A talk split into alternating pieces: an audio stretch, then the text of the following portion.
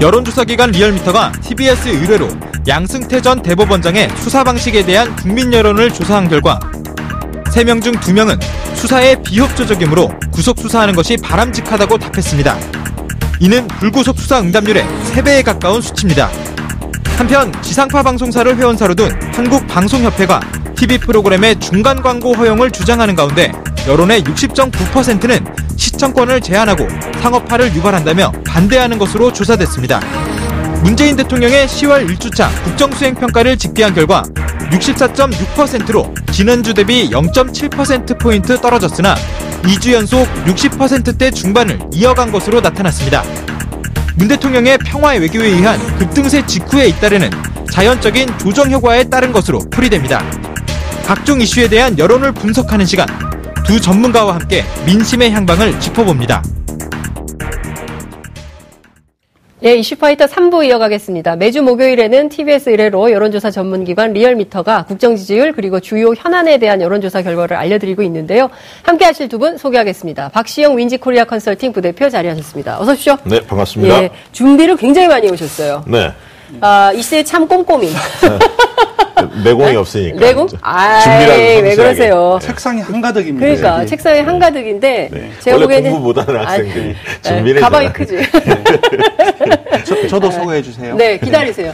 아, 순정, 순정, 순정, 권순정. 제가 제목을 하나 지었습니다. 순정파 권순정. 예, 리얼미터 조사 분석 실장 자리하셨습니다. 안녕하십니까. 에, 이택수 대표는 어디 갔습니까? 모르겠습니다. 네, 오늘도 밀어, 밀어낸 거 대표입니다. 아니에요? 밀어낸 거? 아니, 아닙니다. 에, 아, 예. 대표를 밀어낸 예. 아, 권순정. 네. 아닙니까?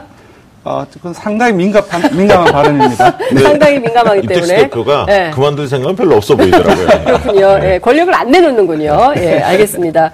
어, 저희가 원래 매주 하는데 지난주에 추석 연휴 때문에 쉬었어요. 그렇습니다. 그래서 이번 주에 현안 조사가 두 개나 있습니다. 그렇습니다. 그래서 두 개나 현안 있습니다. 조사를 하나하나 소개해 네. 주시죠. 우선 지상파 중간 광고 허용에 대한 국민 여론 조사 결과가 있었네요. 예, 좀 뜬금없는데 뜬금없지 않습니다. 네, 9월 이거 굉장히 초에, 중요해요. 예, 네. 9월 초에 SBS, MBC, KBS가 소속되어 있는 한국방송협회에서 지상파도 중간 광고를 허용해야 음. 된다라고 강하게 주장을 했고 지금 현재 방송 방통위에서 허용 여부를 검토하고 있는 걸로 알고 있거든요. 네. 그래서 상당히 모든 국민들이 거의 거의 모든 국민들이 시청자이지 않겠습니까? 그렇습니다. 래서 다 이해 관계자입니다. 그래서 조사를 해 봤더니 찬성한다는 여론이 30.1%였고요. 네. 반대한다는 여론은 60.9%였습니다. 두 음. 배 정도가 반대가 높은데 각각의 이유는 네.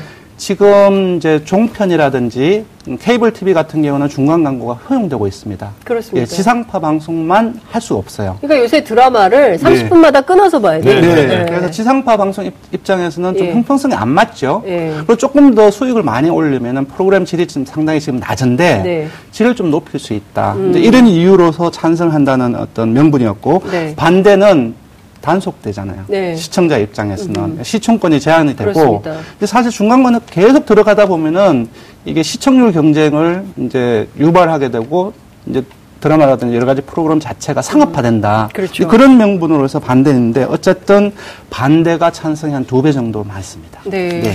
이게 사실 이걸 잘 볼 필요가 사실 있는 음. 것 같아요. 일단 시청자들은 중간에 프로그램 끊기니까 불편하고 네. 뭐 여러 가지 측면에서 뭐 주권자, 음. 어, 시, 시청자들의 어떤 주권을 침해할 소지도 좀 있어서 네. 음. 반대가 명분은 있죠. 근데 사실 이 실상 들여다봐야 할 게이 네. 상업 방송하고 공영 방송의 특징 차이가 있거든요. 음. 그러니까 상업 방송은 잘 알다시피 이제 케이블 TV나 종편 이런 것들인데 이런 쪽에서는 주로 이제 드라마나 예능 이런 네. 게 이제 강세입니다. 왜냐하면 그렇죠. 이게 지금 중간 광고까지 허용하다 보니까 광고 수입이 많이 늘어나다 보니까 예. 이쪽에 대폭 투자해서 예. 뭐 드라마 그다음에 뭐 연예인들 나오는 각종 오락 프로 여행 예. 먹방 뭐 이런 것들이 너무 굉장히 많은 거예요. 너무 많은 거죠. 네. 반면에 이제 지상파는 틀면 먹어. 한 10, 예, 틀면 먹죠. 10년 동안 광고 수입이 한 40% 줄었어요. 예. 확 줄었습니다. 확 줄었고 실질적으로 최근에 이제 미스터 선샤인 뭐 이런 게 네. 나왔지 않습니까? 예. 네. 근데 이거 중간 광고 세 번 하거든요. 너무 심해요. 네. 세번 합니다. 그러니까 네. 60초 광- 후에 계속. 그렇죠.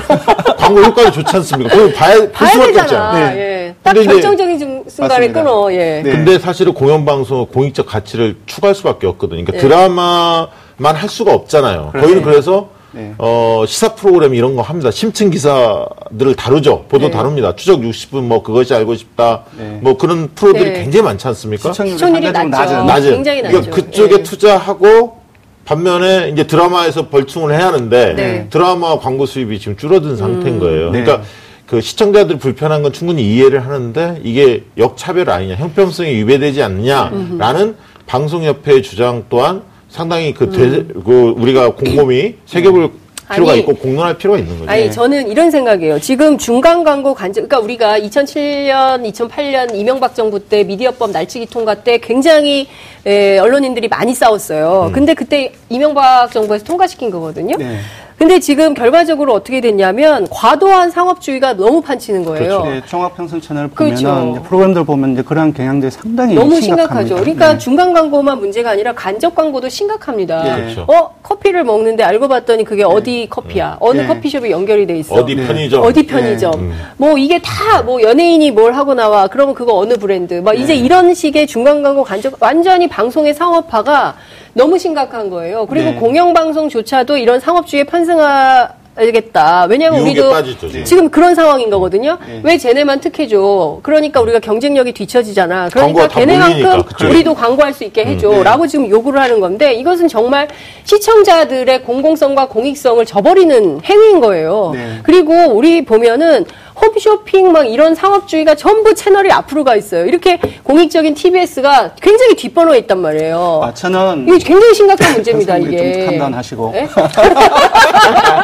저는 아, 이거 어, 굉장히 심각해요. 예, 저는 네. 이제 거의 대부분 어, 동감함에도 불구하고 네. 지상파의 입장에서도 조금 고려를 해봐야 될 필요성이 있다고 봅니다. 음. 왜냐하면은 아까 이제 박 부- 부대표님이 전체적인 어떤 광고 물량이 최근 몇 년 동안 이제 많이 줄어들었다고 얘기했잖아요. 예. 사실 온라인 쪽으로 엄청나게 많이 갔어요. 그렇죠. 그리고 이제 종편 같은 경우는 기본적으로 중간광고 허용되기 때문에 기본적으로 그쪽에서는 그대로 유지를 하고 있고.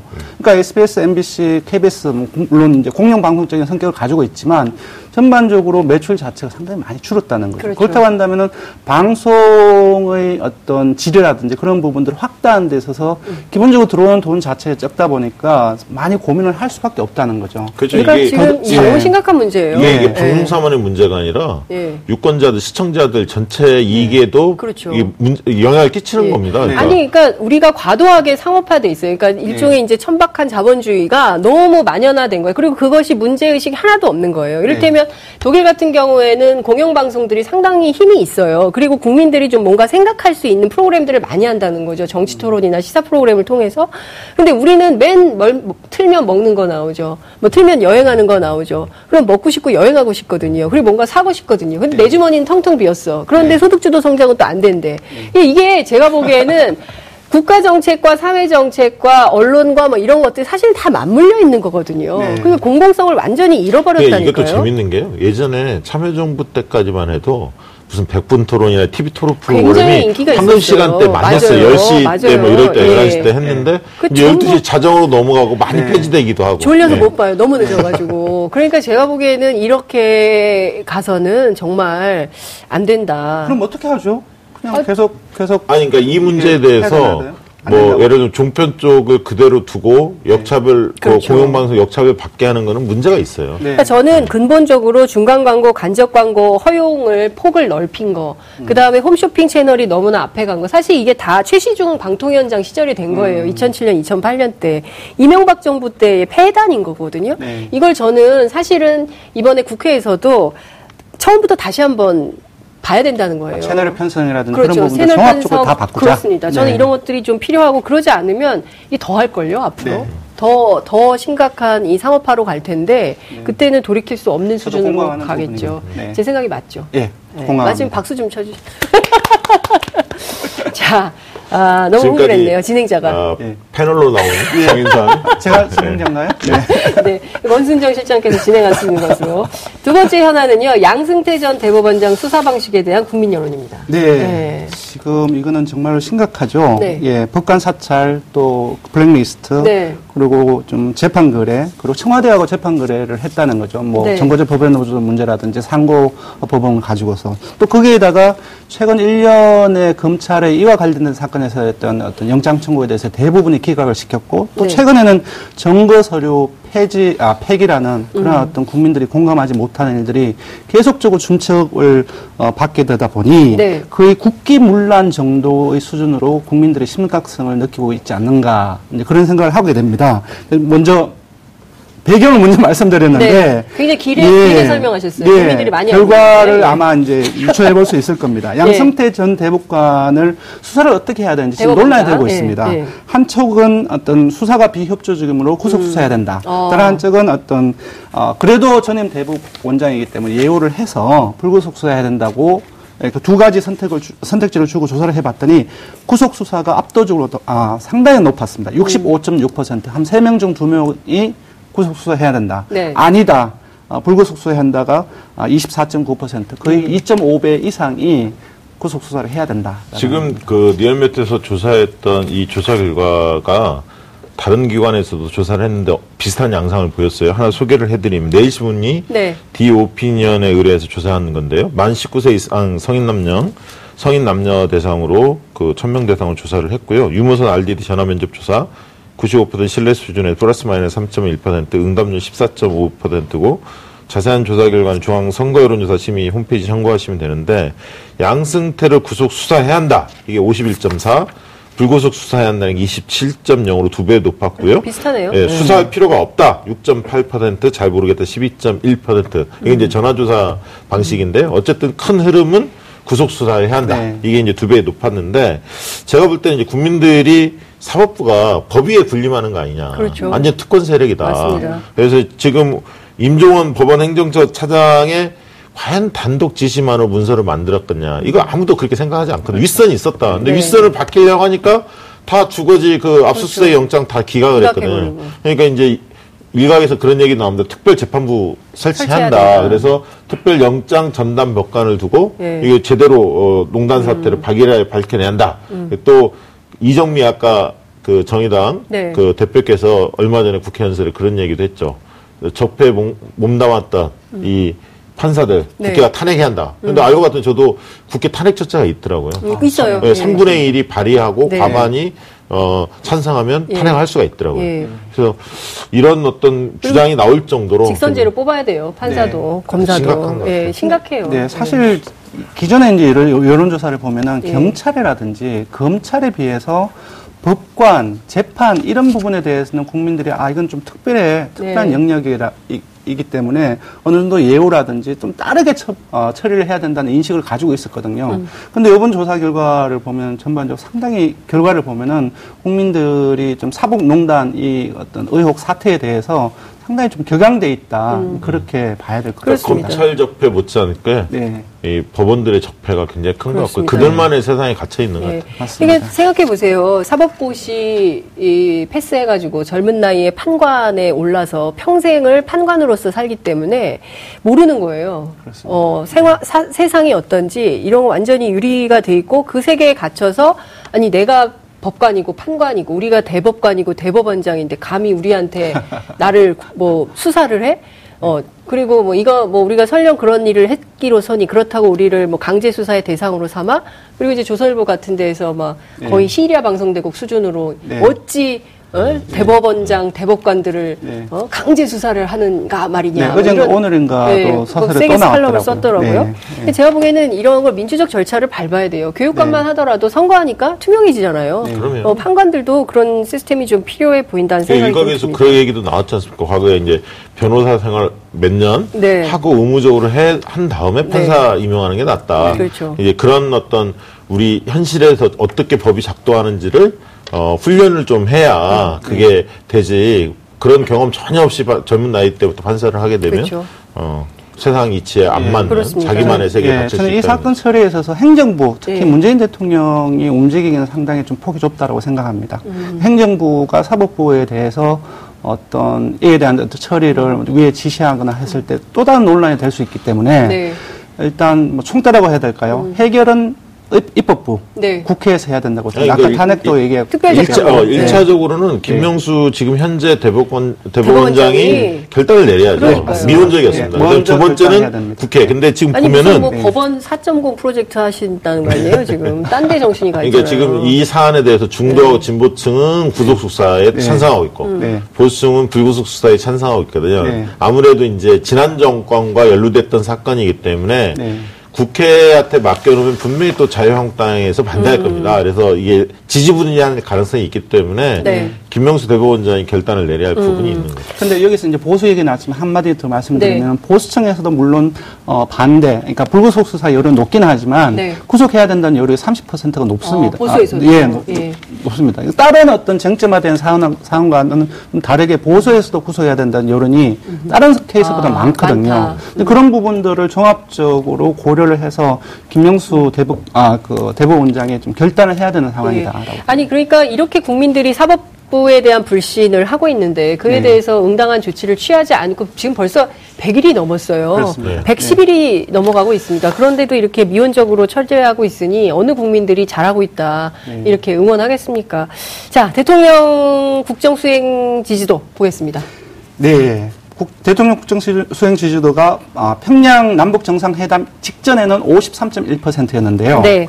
어, 직후 2주 후에는 아, 65.3%까지 올라서 무려 12.2% 포인트가 올랐습니다. 음. 네. 근데 이번 주에는 다소 떨어져서 64.6%가 나왔고요. 부정평가도 다시 또, 다소 떨어져서 호전되었습니다. 음. 네. 음. 29.9%. 그래서 이번 주에는 전반적으로 좀 보합세다. 네. 좀 이렇게 봐야 될 것 같습니다. 네. 네. 그 떨어지 떨어졌다고 보기엔 좀 예, 그렇죠. 거구나. 보합세고요. 네. 원래 이제 추석 직전에 지지율이 완전히 수직 상승해서 네. 예, 굉장히 높았다가 사실 그렇죠. 추석 밥상에서는 평화 이슈도 있지만 경제 경제. 민생 이슈가 네. 있으니까 이게 이제 둘이 섞이면서 네. 어떻게 여론이 변화할지에 관심이 모아졌죠. 그래서 그렇죠. 추석 직후의 조사가 과연 어떨 거냐 이게 네. 이제 관심의 초점이었는데요. 지금 대략 조사한 것들 보면은 어, 그닥 크게 빠지지 않고 거의 엇비슷한 양상으로 네. 좀 나타나고 있습니다. 그러니까 추석 밥상에서 주로 이제 물가 세금 얘기도 꽤 많이 나왔어요. 저희도 막 조사를 네, 해봤는데 네. 많이 나왔고 이제 그런 얘기들이 좀 나온 분들은 국정 운영에 대해 좀 더 부정적으로 좀 바뀌었고요. 네. 대북 이슈나 복지나 적폐청산 네. 이런 화제를 많이 오른 밥상에서는 긍정적으로 좀 더 변화한 분들이 음. 많더라고요. 저희 가 비공개로 좀 해봤는데 음. 그러면서 이제 지지율은 큰 변동이 없었고 오늘 리얼미터 네. 결과에서도 그러한 어떤 형태로 나왔는데 최근에 이제 심재철 폭로전 이게 네. 이제 가장 큰 빅 이슈였는데 한국당이 큰 재미를 못 봤습니다. 네. 아니 뭐 사실 별게 없었어요. 별게 네. 없었어요. 일단은 전선도 굉장히 넓어졌죠. 왜냐하면 네. 대정부 질의에 다룰 게 많았는데 특히 그러니까요. 소득주도 성장 이게 쑥 들어가 버렸고요. 네. 맞아요. 오늘 이제 유은혜 그 장관 임명권 가지고 오늘은 이제 좀 다루긴 합니다만 오늘. 죽여버렸죠. 현피 논란이 있죠. 그러다 보니까 어, 심재철 미워 뭐 이런 반응이 한국당 내부에서 나오지 않을까 아, 싶습니다. 한국당 내부에서? 네. 예. 그리고 이제 그러면 다음 주에 어떨 거냐. 네. 그러면 이 부, 부동산 경기, 부동산 문제가 조금 소강 상태예요. 일단은 악재였는데 네. 좀더 지켜봐야 합니다. 네. 효과에 대해서는 그러나 네. 지금까지는 좀 소강 상태고요. 네.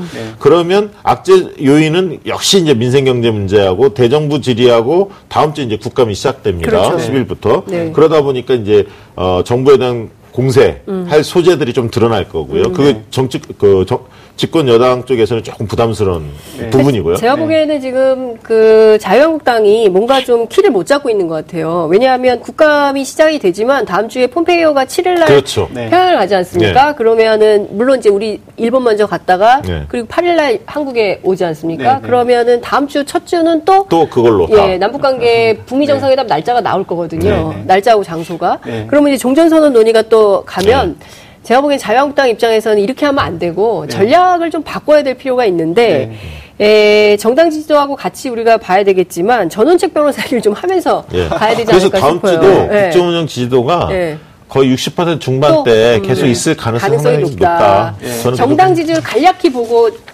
전원책 변호사, 예.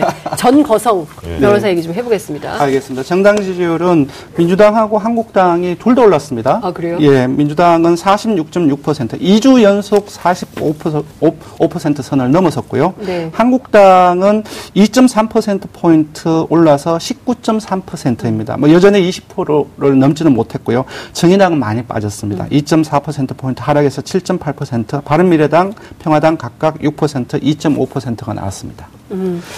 자, 어, 전거성 변호사가 효과일까요? 19.3%? 효과 약간 걸어, 있다고 걸어. 봐야죠. 네. 어, 네. 아무래도 이와 관련해서 네. 국민들의 이목을 어, 집중. 집중시키고 화제의 그. 예, 네. 핵심 지 그러니까 자유한국당 내 핵심 지지층 일부에 대해서 음. 어느 정도 지금 지금까지 전혀 어떤 당내 개혁이라든지 인권 네. 인적 청산에 그런 얘기가 없었기 때문에 그런 네. 부분들이 얘기되는 것들에 대해서 일정 정도 기대감을 좀 모을 수 있었다는 측면에서는 어, 지금까지는 저는 성공을 했다 보는데 과연 이것이 제대로 될 것인가 그런 부분에 있어서는 쭉 둘러보니 부정적인 전망이 많은 것 같아요. 네. 예. 제가 전 거성 변호사님을 섭외하려고 네. 어, 전화를 했어요. 네. 전화 안 받는 거예요. 네. 그래서 제가 문자를 보냈죠. 네. 답이 왔습니다. 네.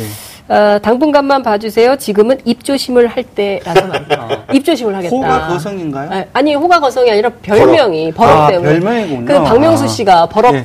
연예인이잖아요. 예, 예, 예. 근데 그것 때문에 한때 예. 막 계속 단두대 얘기하고 막 이럴 때 예. 거성이라는 예. 어, 별명을 얻었죠. 예. 근데 어쨌든 이분이 음, 사실은 입조심을 하겠다고. 이분이 예능 프로, 네. 그다음에 시사 프로 이런 네. 방송에서는 잘 통하는 스타일이에요. 그 정체성 어떻습니까? 그러니까 이제 본인은 이제 정통 보수를 자임하는데 네.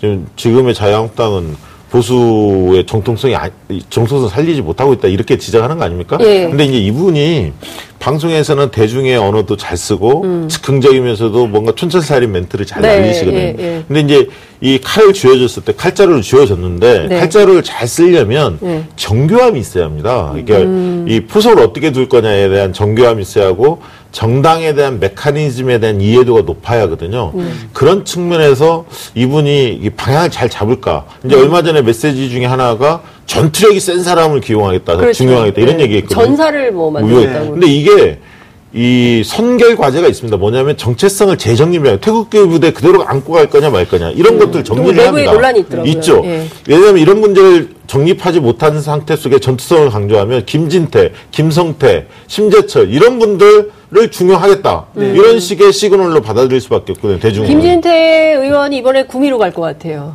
예. 구미로 예. 지역구로 옮겨서 아니 아니 아니 이번에 그 박정희 전 네. 대통령 관련된 무슨 네. 행사가 있는 아, 모양이에요. 그래요? 예, 모이라고 그랬어요. 그다음에 지금 태극기 아, 부대들? 대거 당원으로 참여해달라 호소한 거. 아닙니까? 예. 그렇습니다. 근데 지금 정체성을 좀 바꿔야 되는데, 그러니까 내부에서는 제가 취재를 해보니까 그 40대, 50대의 그 지- 원외 위원장들이 어떤 얘기를 하냐면, 이 총선 얼마 안 남아서 우리가 내년부터는 총선 준비를 해야 되는데, 홍준표, 김무성이 오면 우리는 피박이다. 음.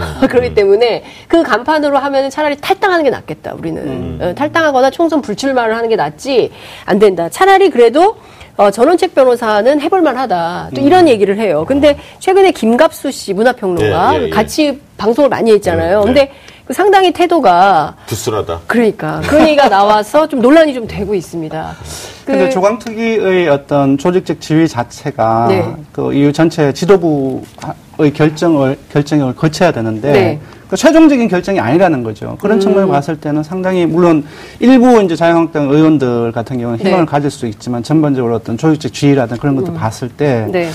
예. 근데 이게 또 이 국면을 봐야 돼요. 뭐냐면 이번에 조광특에서 일부 의원들을 날린다 치자고요. 네. 그 새로운 사람 들여온다 네. 하더라도 네. 다음 전당대 2월 달로 예정돼 있는 전당대에서 새 대표가 지도부가? 뽑히면 음. 그 사람이 내년에 또 조광특위 열어서 네. 지역 그 당협위원장을 얼마든 교체할 수가 있거든요. 아. 그러니까 지금 별로 긴장 안 한 거예요. 지금 내가 잘린다 해서 영원히 나가 떨어지는 게 어, 아니라 아, 또 내년에 다시 복귀할 수. 있다. 그러면 아. 결국 전당대회가 가장 피 터지는 한판 싸움이 될 거다. 그렇기 때문에 전원책의 지금이 지금 칼로 쓰는 것이 네. 성공할 거냐 좀 회의적으로 보는 거죠. 아, 칼잡이 정교한 칼잡이가 아니라 선무당이 될 가능성이 높다. 이렇게 음, 선무당. 네. 그 보수 통합전대 손, 손학규 대표가? 지금 벌써 긴장했어요. 아니 안 그거는 된다. 예? 그거는 내일 가당치 않은 얘기죠. 가당치 않은 2월 거죠. 달까지 전당대 네. 가당치 않습니다. 아니 근데 그 예. 상대가 있어야 되잖아요. 그 바른미래당 같은 경우는 똑 좋을 것, 똑 좋을 생각도 없는데 네. 난데없이 날라 들어서 비판. 당대당 예. 통합은 아니지만 누군가가 제3시, 제3지대 백지신당 어제 네. 최민희 의원이 그런 말씀하시던데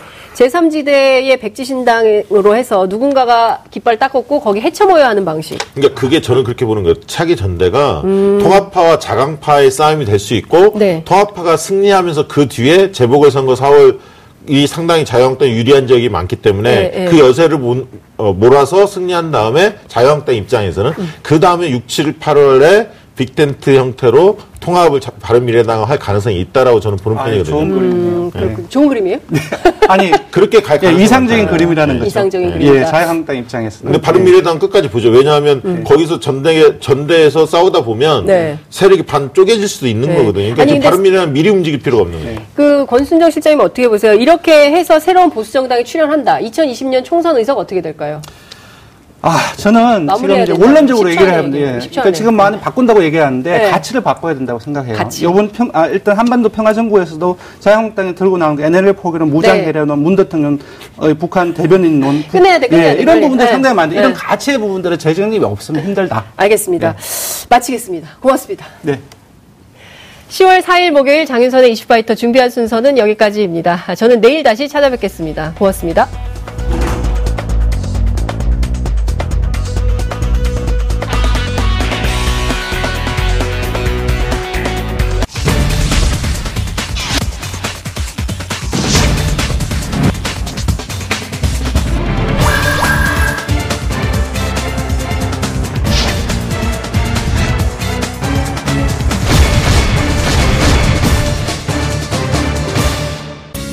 방송 좋았나요? 방송에 대한 응원 이렇게 표현해주세요. 다운로드하기, 댓글 달기, 구독하기, 하트 주기. 더 좋은 방송을 위해 응원해주세요. 다운로드하기, 댓글 달기, 구독하기, 하트 주기. 기억하셨죠?